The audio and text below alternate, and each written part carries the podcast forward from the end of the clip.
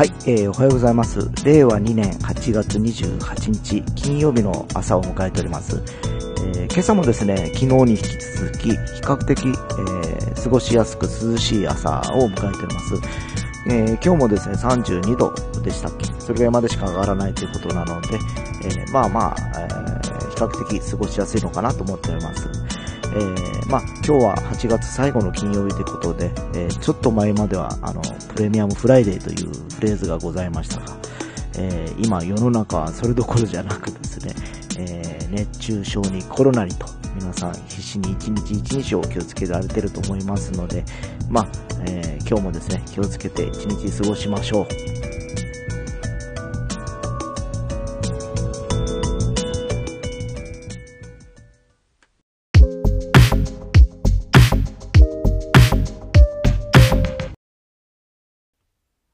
はい、えー今日はですね、僕が、えー音楽と出会ったっていうかですね、バンドにこう入っていたきっかけの話をちょっとしようかと思います。えー前からちょっとちょちょいちょい話をしてるんですけど、小学校の僕は低学年からですね、ずっとあの少年野球をやっておりましてですね、えー中学校も、えー部活に入って、え野球の、練習だとか試合とかに勤しんでました。えーただあの中学校の2年の時かな、えーにですね夏休みの前の日に大体あの終業式があって大掃除とかするじゃないですか。であの時にあの放課後あの大掃除をしてる時ですかね、えーみんなほら椅子を机をずっと積み上げてこう教室を広くしてですね、えー何ですか、えーせーのでお掃除をするわけですけどちょっとふざけて遊んでてですね。えーとあるあの女子の友達に突き飛ばされましてですね、えー運悪くその積み上げた机の塊にぶつかってそれが落ちてくるわけですよ。体にダーンって。でその時に受けた衝撃で、えー利き腕をですね複雑骨折をいたしましてですね、えーなんと、えーその2年の夏ぐらいから試合に出れるようになってた、えー状態がですね白紙になっちゃってですね、故障者リストって言うんですかね、今で言うとですね、えーもうほぼ練習もできず、えーただギブスをはめて、えー運動ができないからですね、何もできないですよね、ただ。ただそのミーティングとかには参加できるんですけど、結局、走るぐらいしかできないですよね。ずっと毎日毎日ですね。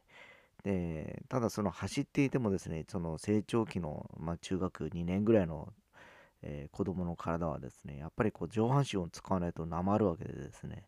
えーましてや利き腕なんで、えー当時筋力、筋肉、筋トレとかですね、え基礎体力作りっていうのをしておかないとですね、え実践に使えるような、え身体にはならないっていう状況もあったんですね。で、まあその辺当時の顧問の先生、まあ監督と話をしましてですね、えもうあの何ですか、ちょっとあの、これからそれをやるにしても来年の夏とかまでに、えーかなりあの、まともなあの、そういう練習ができないから、どうしようかっていう話になってですね、えー結果的にですね、まあ野球をやめちゃうですね。えーで、正直僕は少年野球からずっとやってきたこともあってですね、え野球でもうあの学校に行こうぐらい思ってたんですよ。まあ、全然そんなに上手ではなかったんですけど、えーそういう有名な学校に行こうかなとか思ってたんですけど、えー結局それが打ちのめされましてですね、えーまあ裏を返すと野球をしてれば学校行けると思ってたから勉強とか全然してないわけですよね。だからあのその中学2年の夏ぐらいから頑張ったところでですね限られた学校にしか行けなくて、えー結局はですね、えーまあその当時行ける自分が行ける学校の私立の学校に行くことになったんですけど、えーまあそこで、えー実はあのその音楽バンドとかに出会ってるんですね。で当時はその野球を失ってですねすることなくフラフラフラフラしてたんですね。僕は高校入ってもですね、えーまあ何しようかなと思ってたぐらいでですねでもうさすがにあの父親とかまだ野球部に入れとかどうとか言ってましたけど、えーもうもういいかなと思ってましてですね、えーちょっとあの親には嘘をついて野球部に入るけんっていうふうに言っといて、えー、わざわざ頭を坊主頭にしてですね、入ったふりをしてたんですよ。もうなんか言ってるような感じで。で、それもなんか途中でかったらくなってですね、えー、ちょっとあの、どうだかなと思ってたんですけど、当時ですね、あのその高校の入学式の時にですね、隣の席に座ってやつがですね、えー、実はあのギタリストの息子なんですね。で、そいつがたまたまあの少年野球もやっててですね、えー、野球とかもよく話もあってですね、いつしかそいつの家に遊びに行った時にですね、もうギターが何本もあるわけですよ。で、で彼もですね、やっぱりその親の影響を受けてか、やっぱりそこそこ弾けてたんでですね、えー、なんかあの、ちょっと教えてよっていう感じで、ちょっと僕はそこでですね、えー、そこにあった他のギターでちょろちょろ弾いたりなんたりしてたんですね。で、最初は彼の家の庭で、えー、2人でギター2本とかでいろいろ合わせたりしてたんですけど、なんか同じ楽器で合わせるの面白いなっていう話になって、お前の家には他に楽器がないのかと僕は言われたもんでですね、うん、そういえば、うちの妹のエレクトーンがあるぐらいやねっていう感じで言ったらですね、じゃあ、それ、それを練習しようやっていう話になって、え、そういえば確か小学校の時、え、後半ちょっとあの音楽の発表会ではちょこってやって以来いじってないなというのもあってですね、えー、そこからあのキーボードをちょっと練習することになるんですね。で、でだんだんだんだん上手になっていくとですね、まあほら、エレクトーン持っていけないからうちに来るわけですよ、彼がですね。で、楽器を持ってですね。で、やっぱ楽しくなってくるんですけど、えー、今度はほら、あのー、なんちゅうかな、わざわざ、あのお互いの家を行き来して練習するのも億劫になって、どっかに行って練習しようやって言った時に、えー、貸しスタジオとかいうのが前も話したかと思うんですが、行くことになるんですけど、そこにはもう備え付けの、あの鍵盤の楽器もあってですね、えー、彼はギターを持っていくだけっていうことだったんですけど、えー、まあ、そこで練習してると、やっぱあの、スタジオに入ってる楽器、音が良くてですね、うちのエレクトーンとかもクソやなと思ったぐらいの話だったんでですね、だんだんだんだんその、なんて言いますか、え、その音の良さに取り入れられていきまして、それで彼と一緒に、え、要は、えー、学校の帰り、天神とかによってですね、ベスト電気だとか、KBC の名曲堂だとか、楽器を巡るようになるんですね、いろいろと。で、そこで、えー、いろんなあのシンセサイザーだとか、えー、いろいろエレクトリックピアノとかに出会うわけですよ。で、どれも手が届かないですね。もう本当当時50万とか80万とかですね。あ楽器って高いんだなと思ってた時にですね、えー、高校1年の夏か春あ秋ぐらいかなにちょうど、えー、後に手に入れることになる、えー、ローランドのシンセサイザーが出てたんですね。えー、まあ、それでも15万ぐらいしたのかな、15、6万ぐらいしたのかな？っていう感じだったんですけど、もう音が良くてですね、その1であれば何でも音が作れるなと思ってですね、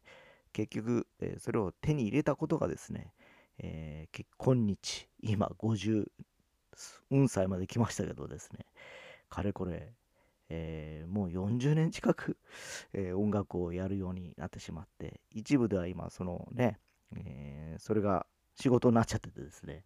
えまさかですね、好きなことやっててですね、お金がもらえるとは思ってもいなくてですね、普通にサラリーマンで、えそこで一生終わるんだろうなと思ってたんですけど、まあいろいろ家庭の環境だとかあったりだとかしてですね、今、あの、細々とですけど、いろいろ音楽を教えたりだとか、イベント出させてもらってて、えー、わずかばかりのですね、ちゃんと報酬もいただいたりしてるわけですからですね、なんかこう、うん、人生じゃ不思議なもんだなと思ったりしてる感じです。まあ、これが、あの、一応僕がですね、音楽に出会って、まあ、今日に至るような状況だったりします。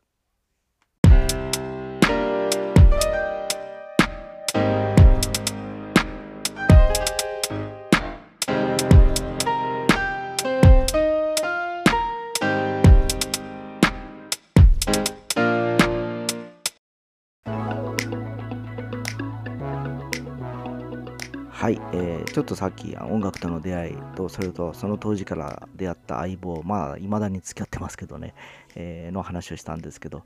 えー、ちょっと振り返ってみるとですね、やっぱりあの、合奏してる時ってなんか気持ちが良くて、気分が上がるんですよ。で、まあ、とにかくポジティブになるんですね、感覚が。終わった後もなんか気持ちがいいとか、えー、例えばあのちょっとうまくいかなくてもじゃあ次までにこれをうまく練習して修復しようかなっていう気持ちになってたりするんですねで自分自身も家に帰ったらですね次回こそは彼に「おすごいじゃん」って言われ言わせたいっていうかそういうのもあってですねもうテクニックに関してはもうえー、正直寝る間も惜しんで練習してましたね、夜中もですね。えー、それもあってかですね、今ギターもキーボードもあんまりこう手元を見なくても弾けちゃうようになってしまってました。で、まあ不思議なものでですね、えー、今もう50を過ぎてますけど、楽器っていうのは実はあのまだまだ60代になろうが70代になろうがやれる実はあのコンテンツでございましてですね。今むしろ年配者なんか特にボケ防止とかで楽器を始められる方も多くてそういう生徒さんも僕にはいます。だからあの今ですねちょうどコロナ禍の中でステイホームとか言われてましたけど、えー、ちょっとあのいろんな楽器を始めてみるとですね、えー、いろんなネガティブな感覚があのちょっと薄らいでいってですね練習がですね、本当ゲームとしてでやればやるほどですね、遊びながらやってる感覚がつけばつくほどですね、上達していくという不思議なものなんですね。だからそういう意味ではですね、あの、本当あの、ハードルがそんな高くなくてですね、実際やってみればですね、あ、できちゃったって言って、あの、みんな成功体験をするとですね、えー、クリアしたから、じゃあ次はっていう風にだんだんだんだんこう、ステージを開けたくなっていくんですね。で、僕がそれは体現してきたんでですね、やっぱりそうなるとですね、えー、非常にですね、いろんな仲間たちともやってみたくなったりだとか、えー、自分自身もいろんな楽器の音色だとかを知りたいだとか、えー、双方を知りたいだとかいうのが分かってくるかと思うんでですね、えー、ちょっと興味を持ってやってみられたらどうかなと思ったりしてる次第です。